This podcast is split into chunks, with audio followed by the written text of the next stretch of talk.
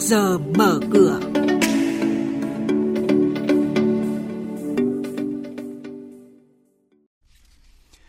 Thưa quý vị và các bạn, tổng tài sản doanh nghiệp bảo hiểm tăng hai mươi tư phần trăm so với cùng kỳ năm ngoái. Nhận định của các chuyên gia về diễn biến đáng chú ý của thị trường hàng nông sản thế giới. Những thông tin này và một số hoạt động giao dịch đáng chú ý khác sẽ được chúng tôi cập nhật cùng quý vị và các bạn trong chuyên mục Trước giờ mở cửa hôm nay. Thưa quý vị và các bạn, mới đây Ngân hàng Thế giới thay mặt Quỹ khí hậu xanh ký hiệp định viện trợ không hoàn lại trị giá hơn mười một triệu đô la Mỹ với Ngân hàng Nhà nước Việt Nam. Khoản viện trợ này nhằm hỗ trợ phát triển thị trường tài chính thương mại cho đầu tư vào tiết kiệm năng lượng trong ngành công nghiệp.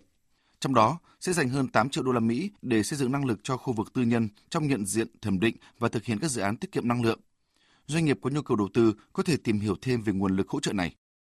Theo báo cáo của Bộ Tài chính, đến hết tháng hai năm nay, tổng tài sản của các doanh nghiệp bảo hiểm ước đạt hơn năm trăm tám mươi nghìn tỷ đồng, tăng hai mươi tư phần trăm so với cùng kỳ năm ngoái. Các doanh nghiệp bảo hiểm đã đầu tư trở lại nền kinh tế hơn bốn trăm bảy mươi nghìn tỷ đồng, tăng gần hai mươi ba phần trăm so với cùng kỳ năm ngoái.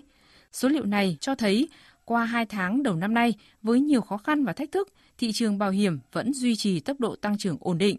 Đây là thông tin tích cực để nhà đầu tư dài hạn có thể có thêm lựa chọn chiến lược đầu tư trong thời gian tới. Thị trường cổ phiếu niêm yết tại Sở Giao dịch Chứng khoán Hà Nội tiếp tục có diễn biến sôi động trong tháng hai năm nay, với tổng khối lượng giao dịch cổ phiếu niêm yết đạt hơn một tỷ bảy trăm triệu cổ phiếu, tổng giá trị giao dịch hơn hai mươi bảy nghìn tỷ đồng. Giá trị vốn hóa thị trường tại thời điểm cuối tháng hai đạt hơn hai trăm tám mươi lăm nghìn tỷ đồng, tăng mười ba phần trăm so với thời điểm cuối tháng một. Về diễn biến giao dịch trên thị trường chứng khoán, tình trạng nghẽn lệnh tái diễn khiến vê en-Index không có nhiều biến động trong phiên chiều qua.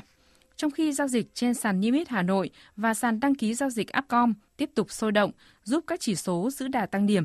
Ở Sở Giao dịch Thành phố Hồ Chí Minh, ngày hôm qua, nhiều cổ phiếu bất động sản, xây dựng đồng loạt tăng điểm cùng thanh khoản cao như hát quy xê, ép lờ xê, hát bê xê. Nhóm cổ phiếu ngân hàng đa phần giảm điểm, nhưng nhóm này vẫn hút mạnh dòng tiền và là nhóm có thanh khoản tốt nhất sàn.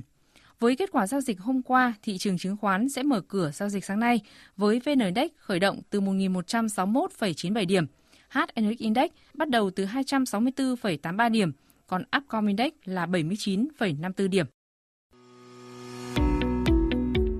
Quý thính giả đang nghe chuyên mục Trước giờ mở cửa phát sóng trên kênh Thời sự vê vê một từ thứ hai đến thứ sáu hàng tuần trong Theo dòng Thời sự sáng.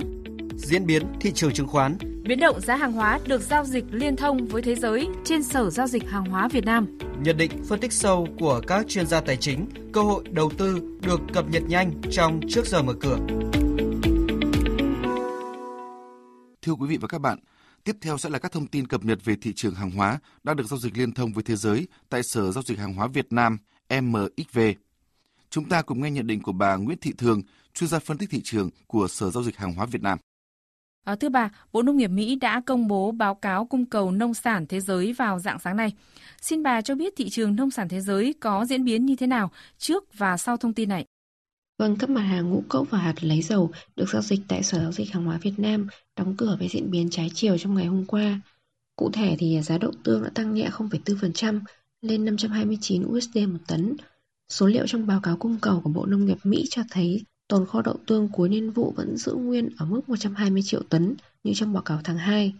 Và trong giai đoạn này thì việc các số liệu của Bộ Nông nghiệp Mỹ không cho thấy biến động nhiều, do đây đang là thời điểm giữa các mùa vụ tại nước này, trong khi mùa vụ đậu tương tại Nam Mỹ cũng đang bước vào giai đoạn kết thúc.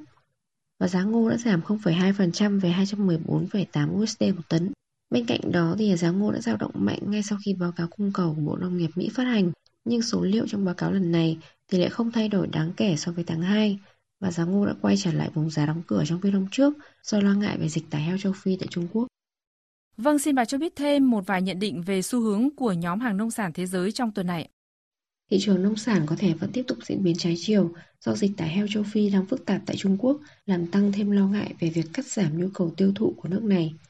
Nhưng mà riêng mặt hàng khô đậu tương và dầu đậu tương thì chính phủ Ấn Độ mới cho biết rằng nhập khẩu dầu cọ trong tháng ba và tháng tư sẽ cao hơn so với hồi tháng hai do sự phục hồi nhu cầu tiêu thụ từ khối nhà hàng và khách sạn. À, tất nhiên thì đây sẽ là thông tin hỗ trợ giá dầu cọ, đồng thời thì tác động tích cực lên giá dầu đậu tương. Vâng, xin trân trọng cảm ơn bà.